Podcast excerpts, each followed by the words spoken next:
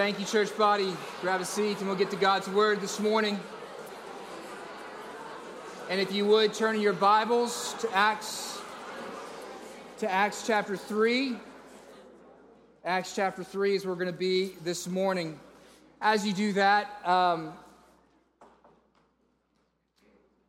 there's a lot of celebration in regards to bringing on new members and the joy of that this morning. And we wanted to reflect that in Jeff's prayer, but I also want to bring um, to your attention, most of you know, uh, Rhonda Rogers' mother uh, passed away this week in her 90s, um, and her funeral was very sweet yesterday, a celebration of her life. But be praying for the Rogers family and for Rhonda.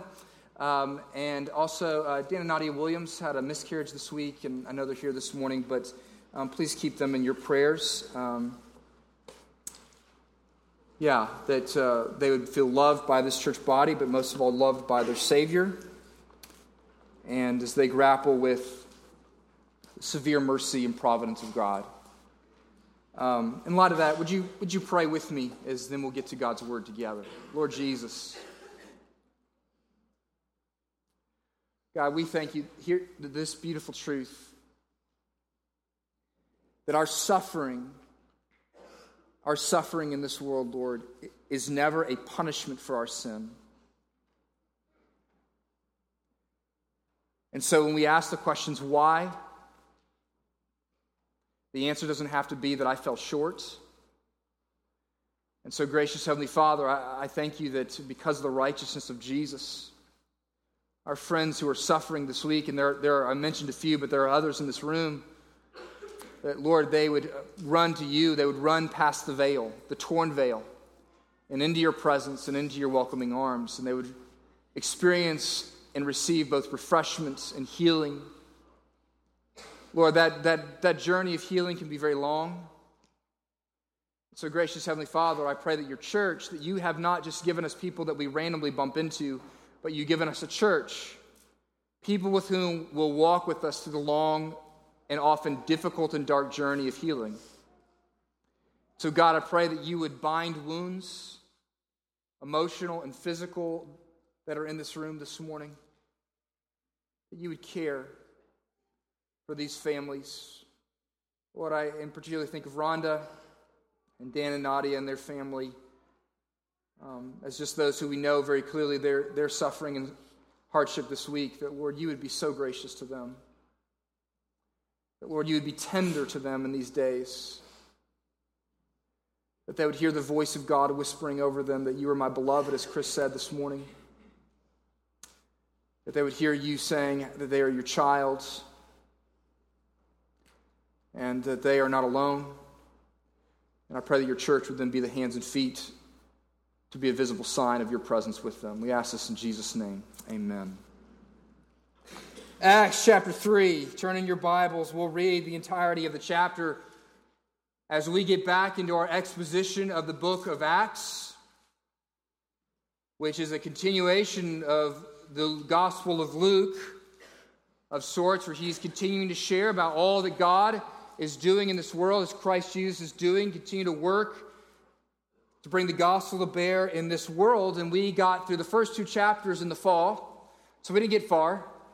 And so this morning, though, we're going to pick up pace as we come out. The first two chapters of Acts kind of set the stage, and so you have to chip away at it, and now we'll be able to pick up pace and take some larger chunks together during our time in the coming weeks and months. Acts chapter 3, verses 1 through 26. Hear God's word.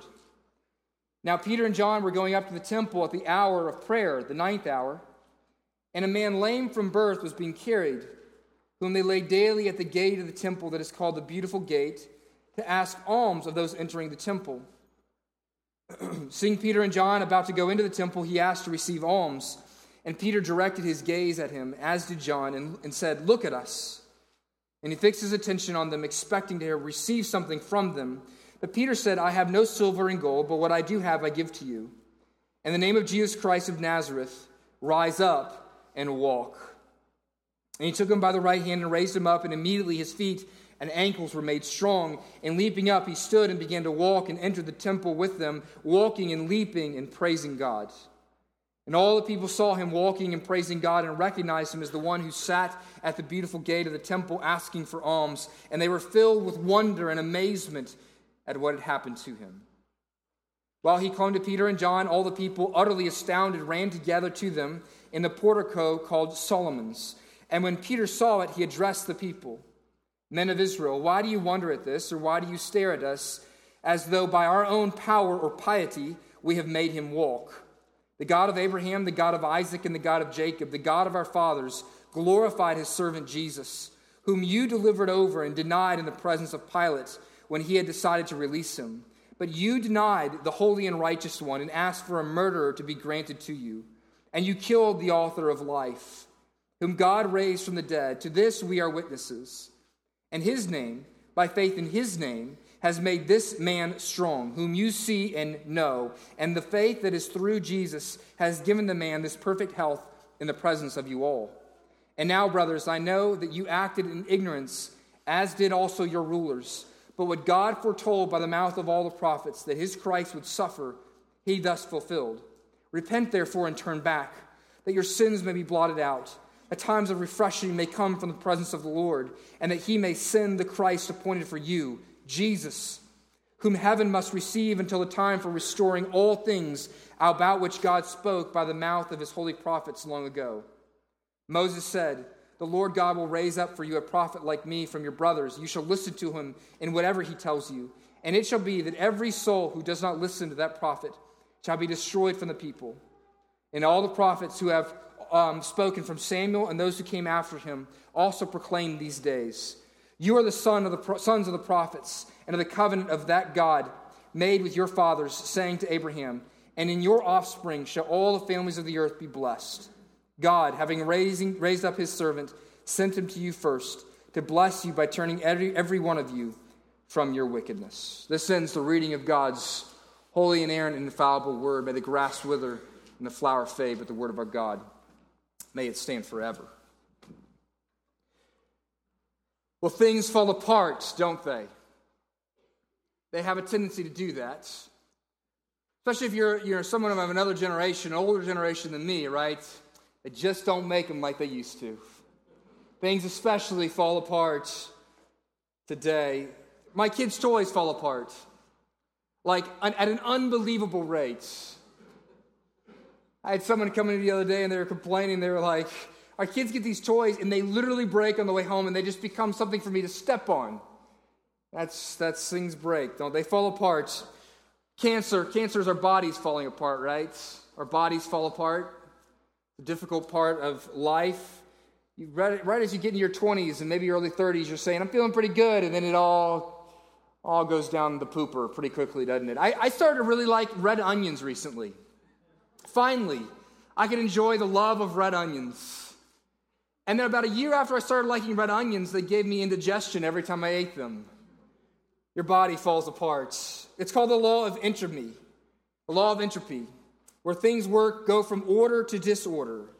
It's easier to ruin things, right, than for things to get cleaned up. Just go and like, you know, clean your kid's room. It takes you an hour.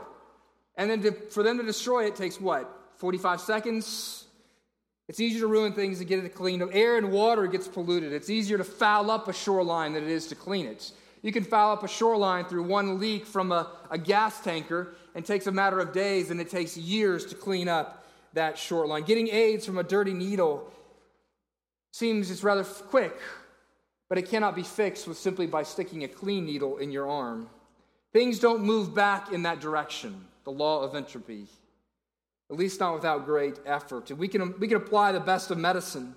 We can, we can give people new hearts, new lungs, artificial skin, fake hips and shoulders and knees, and wonders of wonders, we can give people new hair. But it is all just a delaying game, delaying what is the inevitable, that we are falling apart. So let me ask you if you see a lame man walking, it should get your attention, right? You see a lame man running around dancing, that means that things have been reversed that there is a shift in the direction of the way things are going. It's an aberration, it's a reversal. When you see a lame man walking, you should say, What's up with that? Just like they did in the text. We know that guy. That guy's been sitting here for 40 years, and now he's running and leaping and praising God. You know the old saying? When you see a turtle on a fence post, you know what? It didn't get there by itself. And when you see a lame man walking, you know he didn't get that way all by himself. In much the same way, this is how miracles work. When the natural order of things is shifted, you know that somebody has intervened.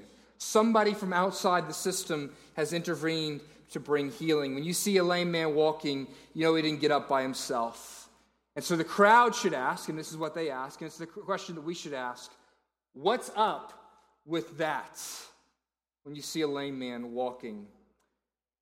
I'm going to give you six points this morning as we walk through this text. Six points, and we'll go back and forth. First is what Jesus will do, and then second will be what our response should be. So point one will be about Jesus, the next one will be about what us. Point three about Jesus, the next one about us. And the first is this: is Peter is going to stand up here.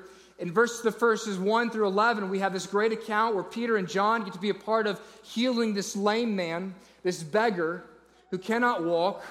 And they heal him and he walks and the people come crowding around peter and peter says i'm going to answer the question of what's up with that. I'm going to take this opportunity to show you what this miracle what this healing means. And the first thing he tells the crowd is this is that jesus is the true healer not himself Jesus is the true healer. Look at verses 12 and verses 16 with me. And when Peter saw it, he addressed the people, saying, Men of Israel, why do you wonder at this, or why do you stare at us, as though by our own power or piety we have made him walk? Verse 16, and his name, by faith in his name, talking about Jesus, has made this man strong, whom you see and know, and that the faith that is through Jesus has given this man the perfect health in the presence of you all. What is Peter saying? He's saying, listen, you may think it's pretty swell that I got to be a part of that healing, and you may think that I'm powerful, but you're looking at the wrong place. The miracle of this healing points to the true healer, and the true healer is Jesus himself. Peter doesn't say stand up and walk as if he has the authority to do that. You know, that's what Jesus would do. When Jesus was living on earth and he would heal people, he would simply say, hey, stand, or hey, you should see, or hey, you rise from the dead. But Peter, what does Peter do? He says, Stand up and walk what? In the name of the Lord Jesus Christ, stand up and walk. It is not by his own power and by his own authority that Peter heals this man, but the healer is Jesus himself. We have to understand that then they understood that names have power. That when you represent somebody as their ambassador, when you come in their name, that comes with great power.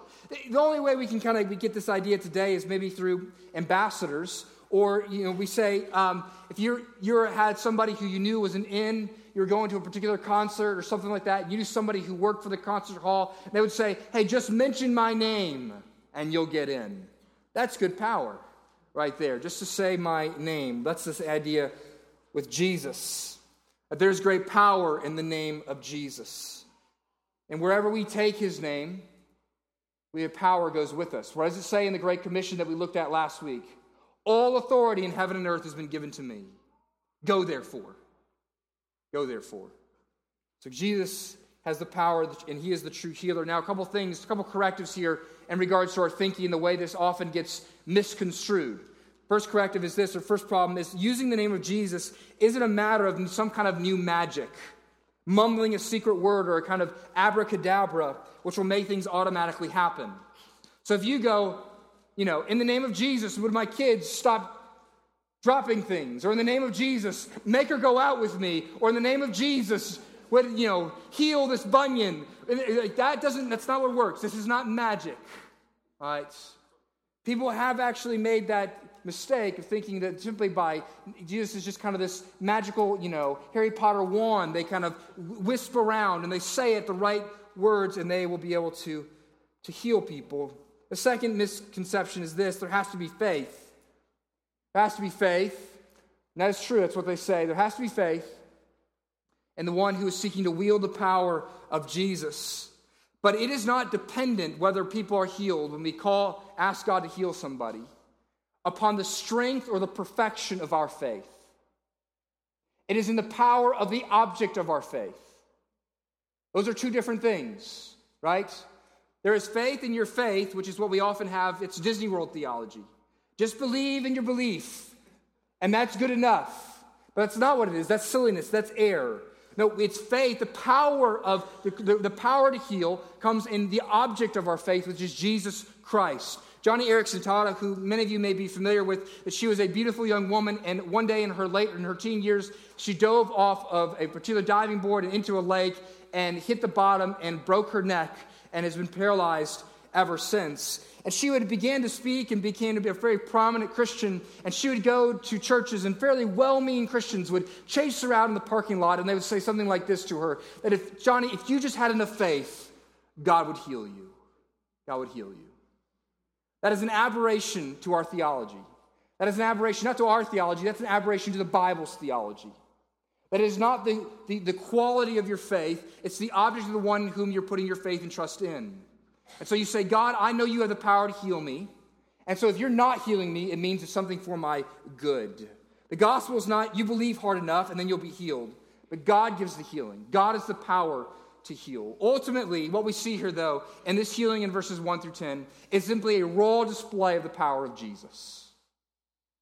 So much so that the raw display of power of Jesus, they can even work through broken and weak vessels like Peter and like John. With a simple verbal decree by one who trusts in the power of Jesus, a man is changed forever with the words. That's the kind of power that he has. We are, and, and here's the thing we're, for many of us who are good evangelical Christians and Bible Belt people, we are so accustomed to these stories that we it just kind of flies past. Oh, Jesus did another miracle. Yay for Jesus.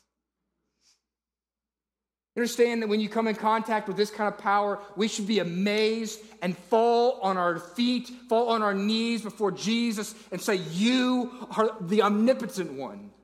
That you can, with a word, change somebody. This is what Peter experienced, right? That if you were to come, you were to see this kind of miracle by Jesus, this power, healing power displayed by him, you would just go, Jesus, I can't. I can't. You're, you're going to have to go away. This is Peter's response, right? When he saw Jesus in the boat saying, getting up, and they're in a storm, and he says, he says to the storm, Peace, be still, and it stops. And what do the disciples do? They go, We were scared of the storm, but now we're more scared of you. We're more scared of you. Because the person who can control the wind and the waves is the one truly to be feared. The power of Jesus. So that's what we see here first and foremost. Peter tells them that this miracle, this miracle is the one that points to the true healer, the power of the true healer, Jesus himself. Second, Peter tells us and tells the crowd this about this, about this healing. That we must recognize this, this healing tells us about how we must recognize our deep need. Our deeper need, in fact. We must recognize our deeper need. The healing of the lame beggar points to the spiritual need of the crowd. They need healing. And this is what the beggar needs, right? It's interesting. The beggar, the beggar has various felt needs. He has very. What does he want from Peter and John? A little silver or gold, right? A cup of a cup of coffee, a meal, a twenty spots to get me through the day. Peter says, You're looking for something you think will help you, but I have something better. He had a healing for this man that is beyond simply his felt needs that moment in that day, but it was something greater, a fuller and deeper restoration. And virtually, this is how the miracles of Jesus and the miracles of the apostles works. Virtually every miracle story in the New Testament functions as a little parable. It's a parable of sorts, a living parable that points to a spiritual reality. It always points to some degree to the salvation not just not some physical healing that we need, but to the spiritual healing that we need. Go deeper, look deeper, these parables say, these healings say. What you want from me, Jesus says, is fine, but I have come to give you something better. I have something. I have given you something better than simply being able to walk. You know, this has been preached on the on the um, on the, the account of uh, the man who was lowered through the roof a couple weeks ago. And what does Jesus say there? The man comes, and it's clear that his need is he needs to be healed of his lameness, to be able to walk. But what does Jesus say? He gives him something more than simply the ability to walk. He gives him what? Forgiveness of sins. He says, My son, your sins are forgiven. He goes deeper than simply the physical and felt needs of that man. He goes in, inward and into the soul, into the spiritual needs. So let, let me, here's the question What does this crowd need to be forgiven of? What's the inward spiritual need that they have? What, is, what needs to be healed in their life? Well, Peter tells us, doesn't he? At the very same time that he's telling us that Jesus is the healer, what does he tell us about the crowd? Between verses 12 and verses 16, where he makes it very clear who the healer is, there's verses 13, 14, and 15. Here's what it says The God of Abraham, the God of Isaac, the God of Jacob, the God of our fathers glorified his servant Jesus. And what did they do with him? Whom you delivered over and denied in the presence of Pilate when he had decided to release him, but you denied the holy and righteous one and asked for a murderer to be granted to you, and you killed the author of life, whom God raised from the dead. And to this we are witnesses. What is Peter calling them out for? He's saying, You think your need today is you think, maybe this crowd is coming to Peter and they're saying, Man, I have a kid who's lame. I have a kid who's, who walks with a limp. I have a sickness. Would you heal me? That's the felt need. And Peter's going, No, no, no. You have a much bigger problem than that. You remember a few weeks ago, the one who has the power to heal, he came. He came. And you told him to go away. And not only that, you told him to die. And you put him on a cross. The need for healing. What's the need of healing? They need forgiveness. What, the, what do they need to ultimately, what is the ultimate deeper need that these, this crowd needs? They need restoration with God. They need reconciliation. The healer has come. The one who has the power to heal them has come. And they said, We don't want you. And they spat upon him and they crucified him. I'd say, I'd say there's a rift in that relationship, wouldn't you? I'd say that's a problem. The lame man could only wish for a few coins and a cup of coffee. He asks for a cup of coffee, but instead gets eternal life. The people come running to see another miracle, and what do they get? They get an offer of forgiveness, an offer of restoration. We come to Jesus, and we, here's what we do we say, Jesus, would you heal my marriage? And that's totally okay. But that's all it is. It's got to be more than that. Jesus, heal my kids. Jesus, heal my vocation. Jesus, heal, heal my relationship with my parents. Jesus, heal my finances. Fix me, Jesus, fix it. Jesus says, I might fix it, and I might not. I'm going to give you a restoration and a healing that is far deeper and is far more important. You see, Jesus says, I haven't just come to plug the leaks in your life and to fix a few little, do some aesthetic changes. He's not an interior decorator. Jesus is a full project construction manager. C.S. Lewis puts it this way. He says this When we invite God into the shack of our lives, the hovel that we live in, we ask Him to fix the sink or to clean out the gutters or fix a few shingles. And then God starts taking out walls and lifts the roof and puts an expansion on. And we go, God, I just want you to fix a few things. Well, this is, this is ridiculous. And He goes, I don't want to just fix you, I want to build you into a castle that gives glory and honor to me, that reflects my glory. Probably in your heart, you're saying, if I could just walk, I would be happy. If my marriage would just be okay, then I'd be happy. If I could just finally get that job, if we could finally be over the hump financially, then I could be happy. Jesus is saying, no, no. Listen, this, we, we all know this. You see, what we see here is this man gets healed. But the crowd, they're all people who can walk, and yet they still need. Jesus is saying, I've come to meet your deepest need restoration with me. And that's where Peter goes next. Peter says, I've given you the bad news. You rejected the one healer who came to save you, to heal you of all of your wounds. You rejected him. But he says, I have good news. And that is this is that Jesus is the complete restorer still. He's still the complete restorer. Verse 19, that's your third point. Verse 19, he says this Repent therefore and turn back, that your sins may be blotted out the times of refreshing may come from the presence of the Lord, and that he may send the Christ appointed for you, Jesus, whom heaven must receive until the time for restoring all things about which God spoke by the mouth of his holy prophets long ago. Did you hear that? Peter's saying, listen, there's a path of restoration. There's three, there's three components to that path of restoration there's washing, and there's refreshing, and there's full restoration. I paint this picture for you just for just a moment on the path to help. If you were a little kid, if you're a little kid, you've ever, ever gone camping with your parents, you're out in the, you know, the campground, out in kind of the wilderness area, and let's say you get in a fight with your family and your parents, and you storm off into the woods, you just kind of decide to take a walk.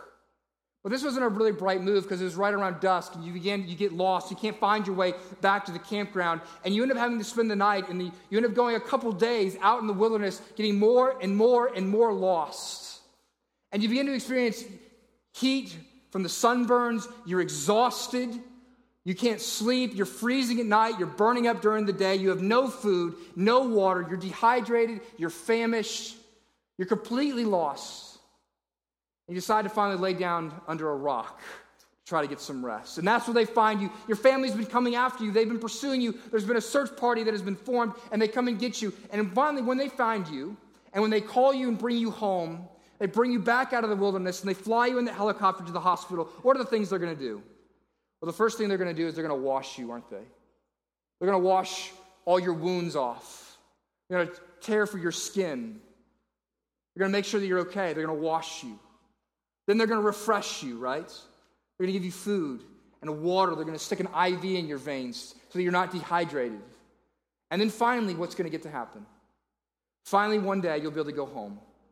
And you'll be finally restored to your family and to your own bed and to your household, which when you were out in the wilderness, you weren't sure you were ever going to see again.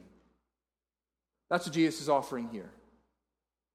You see, the, this is unbelievable grace. Unbelievable grace.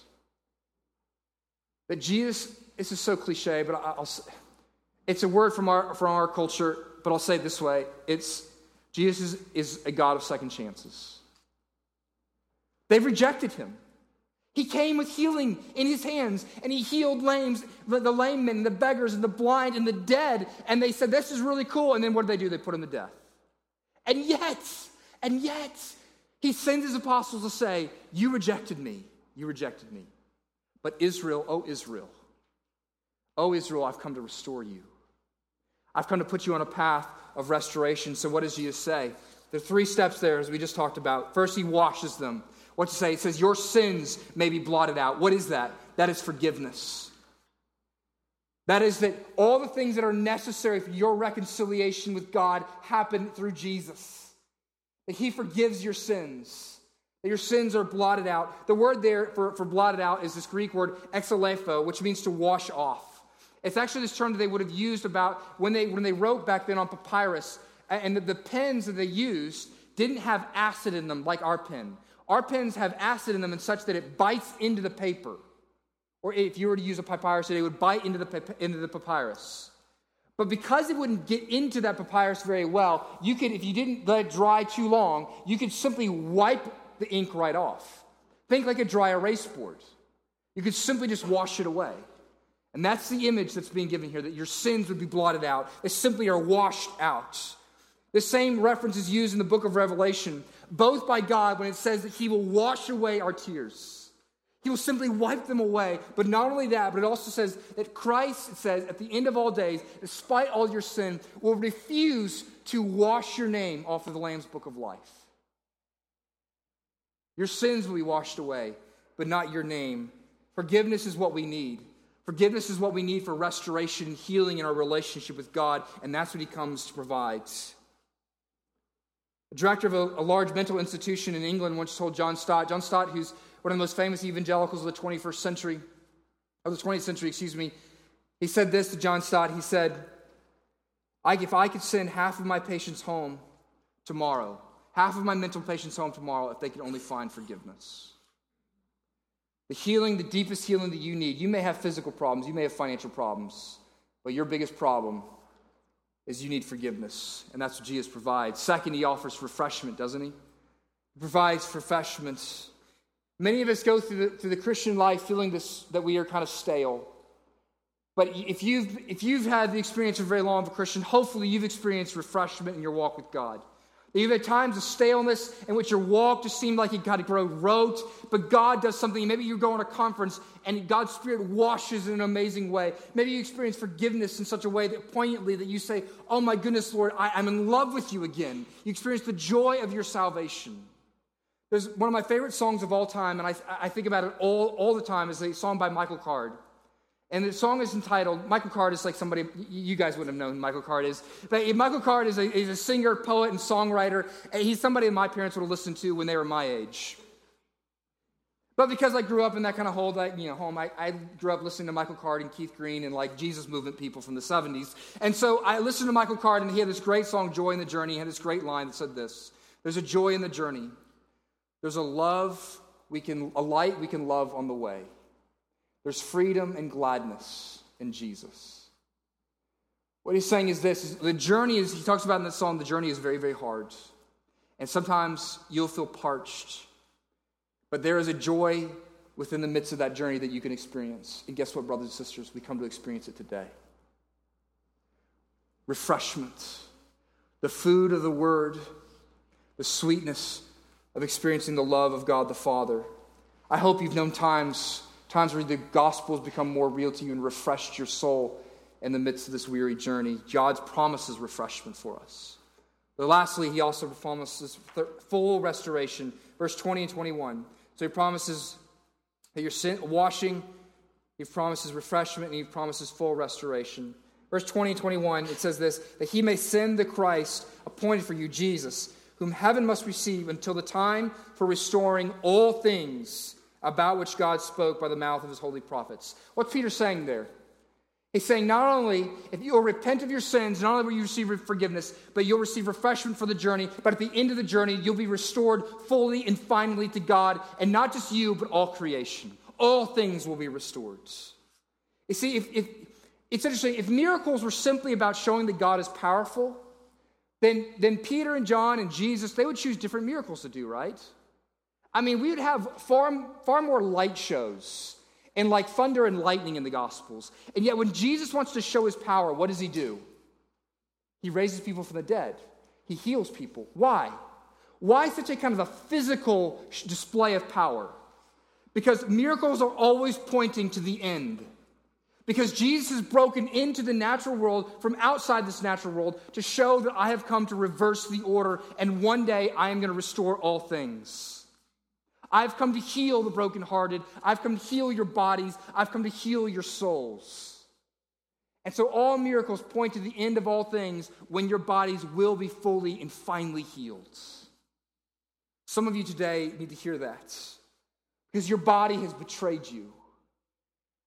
And you are aching. Your soul is betraying you. Your mind has betrayed you. The miracle of the healing, the promise of God's gospel is that, listen, you may only, you're only going to experience foretastes of that heaven, refreshments, little tastes on your tongue of the future glory. But there will be a day when you'll feel you experience it fully and finally. Peter says it this way, gives us a great picture in verse 8 when the man is healed. What's it say he does? He leaps.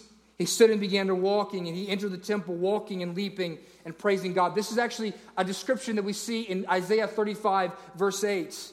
35, verse 8, where it says this Then the eyes of the blind will be opened, and the ears of the deaf will be unstopped. Then the lame will leap like a deer, and the mute tongue will shout for joy. Isaiah 35 is describing what Peter's saying here. The prophets have foretold it. That's what all that language is about the prophets. They said there's a day coming, like Isaiah 35, when the, the lame will leap for joy, where everything that is broken in this world will be made right again.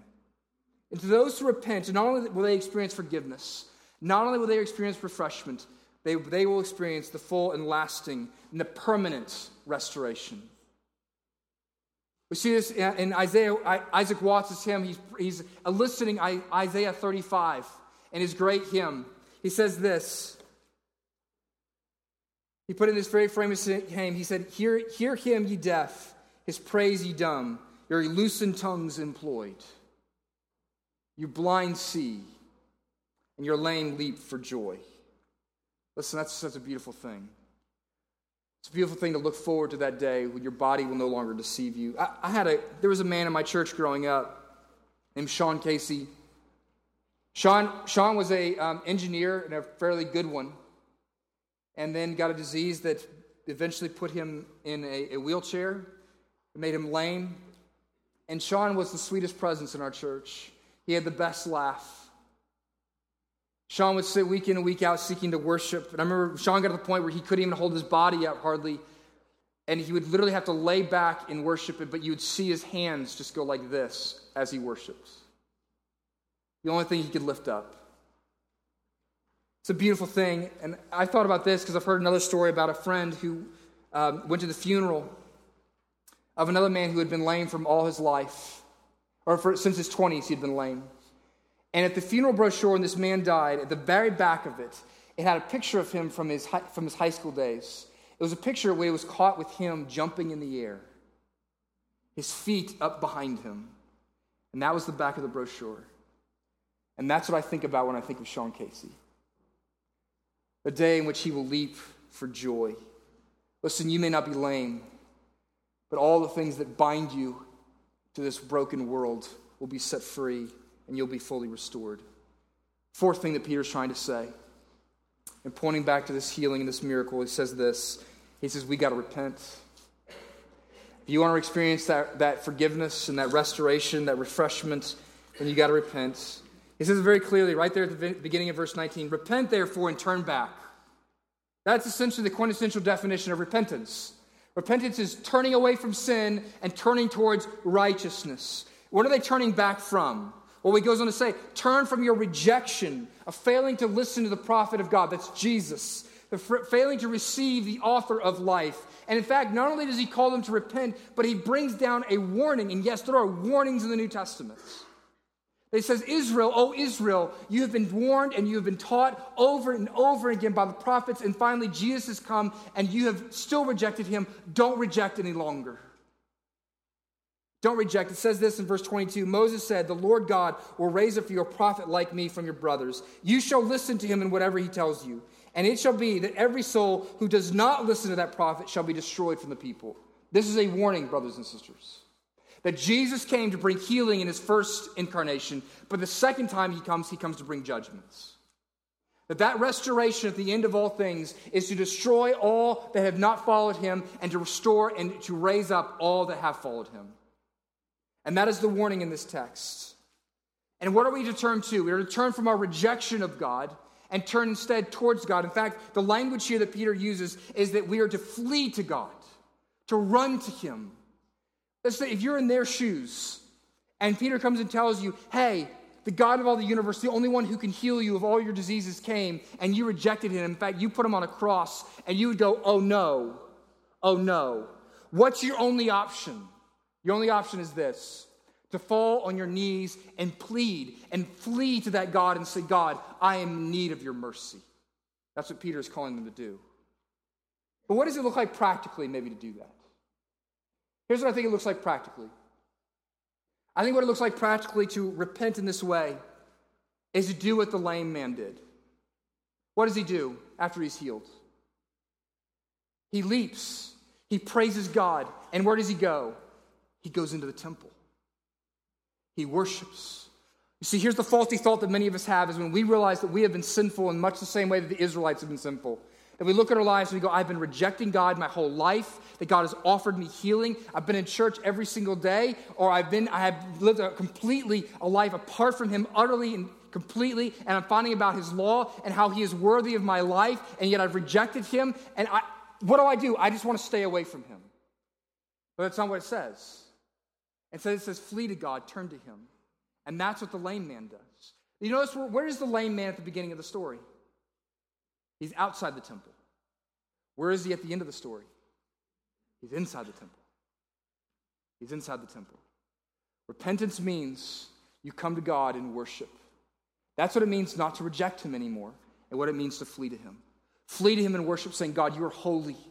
God, you are obedient where I am not obedient. God, you are loving where I've been unloving. So repent. Repent. Could you repent this morning? Have you repented? Have you said, God, I have nothing to offer? I've rejected you over and over again, but I come to you now on my knees to worship you. That's what Peter's calling them to do. Fifth point Peter points to the price, the price of the payer. Jesus is the price He pays the price for our healing.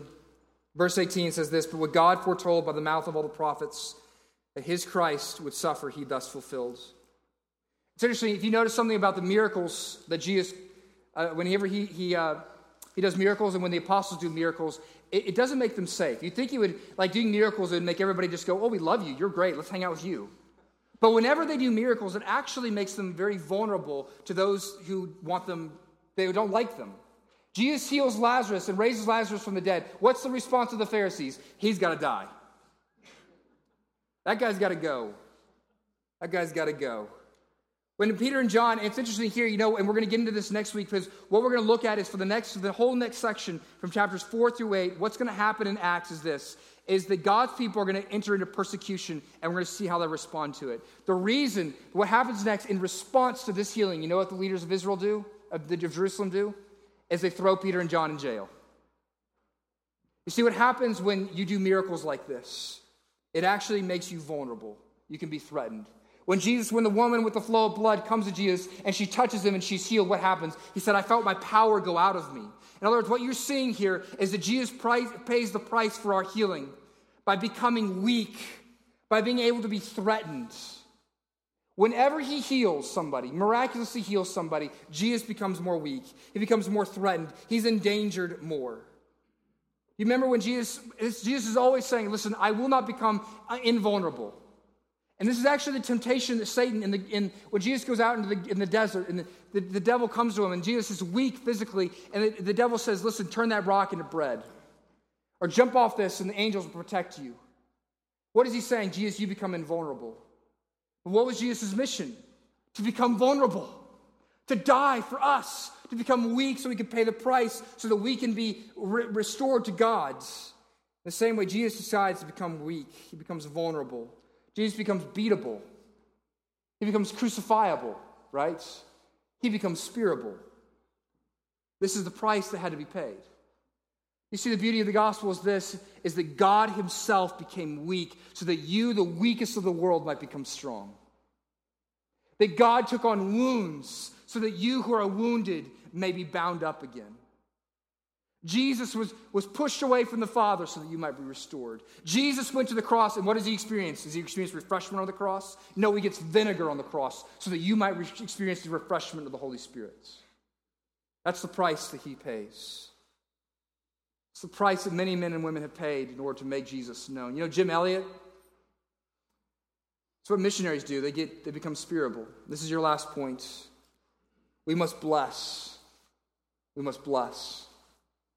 Because of what Jesus has done, we must bless others. Verse 25, it's an interesting place. You are the sons of the prophets and the covenant that God made with your father, saying to Abraham, And in your offspring shall all the families of the earth be blessed. What is Peter saying there? He is quoting from Genesis 12, which is the time in which God comes to Abraham and he says, Listen, I'm going to bless you. I'm going to bless your family, but not so you can just be rich and healthy and happy all the time, but so that you can be a means of blessing to the world. When you see that Jesus paid the price for your healing, you become a healer. You become a healer. And this is the call. This is the call of Acts 3 that you would come to Jesus to be healed and that you would be sent out to the world to be a healer. Jim Elliot became spiritual, right? You know, when Jim Elliot and his friends went to be uh, missionaries to the Auca Indians, did you know when they, that, on that fateful day, there were famous missionaries in the 1950s, and they were, they were killed by the Auca Indians on this beach where they had been trying to come serve to these Indians who had never heard the gospel, who almost no one had ever had any contact with. What was found when they found their bodies, they found that they had their guns on them. They, it was a gun, the, the Indians brought spears to a gunfight. But what did the missionaries do? They kept their guns holstered. Why? Because in order to reach people with the gospel, you have to become vulnerable. You have to become spiritual. You have to be willing to be wounded after you've been healed by God, wounded by this world in order to be a means of healing for this world. See, you're blessed to be a blessing, you're forgiven to forgive, you're restored to restored, and you're healed to heal. So, what does your marriage need today? For some of you, your marriage, God's given you forgiveness, and that's this is the power you need. God's paid the price for your forgiveness. Jesus paid the price for your forgiveness. And you go forgive your spouse? Some of you need to go pursue a child who feels absent from you because God pursued you. You have the power to do that. You need to enter into the broken places of this world. This is what happens when people are healed by God, by Jesus, they get up. Peter's mother She's healed. What, what does she do? She jumps up and she starts serving people. And this is what God's church does. Did you know when one of the Boston bombers, when he was killed, when he was killed, it was it became almost nearly it became impossible actually, seemingly impossible. His family began looking for a, a graveyard in which to bury him. And no municipality, no church would allow his body to be buried in their graveyard. So, what happened? What, who intervened?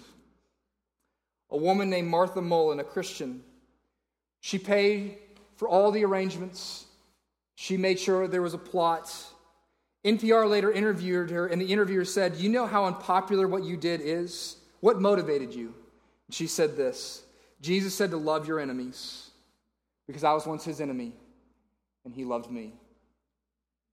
They said, You realize that you have put yourself in the danger by getting involved in all this. I mean, some people want to kill you. She said, Jesus made it clear that the game of life is not about being comfortable. Some of you, God has restored you, He's healed you. And now, like in verse 25, He's calling you to go out and to be a healer. Where, where do Christians learn to be like that? Their Savior. Their Savior, who left His throne to heal us to refresh us, and ultimately to restore us. Let's pray. And if my elders and those serving could come forward to prepare for serving the Lord's Supper. Gracious Heavenly Father, we thank you that you are not the God who left us. And as we even said in a cheesy way this morning, you're the God of not just of second chances, but of third and fourth and thousandth chances. That even if we've been a people who have rejected you, you're still the God who comes and offers, offers us full restoration. And so, God, we come before your table this morning and we say, God, we are a needy people. God, there are ways day in and day out in which we reject you, in which we want nothing to do with you. And so, God, we come in repentance as an act of worship, clinging to your table, saying, God, only by the body and blood of Jesus, only by his price may I be healed. Only, I know by only by his price may I be restored to you. So, Lord, I pray that our sense of sinfulness and our, our remembrance of our rejection with God would not keep us from the table, but in Lord, we would, we would come worshiping. That we, the people, the lame and the weak, would come dancing and singing and saying, Look how great our God is and receive you as the Savior of our souls. And so, Lord, we come to take up this bread and this cup, and Lord, we set them aside, these simple elements, simple bread and simple juice that represent your body and your blood. But Lord, I pray that your Spirit would intervene through them. They would be the means of giving us grace this morning, of yes, refreshing our souls. There are those in this room who desperately need refreshing. They have tasted and seen, but it's been so long, and so they long to taste of you again. God, would your Spirit allow us, by your grace, to taste you and all of your love and all of your beauty and all of your goodness and all of your restorative and healing power once again. We ask this in the name of your Son, Jesus. Amen.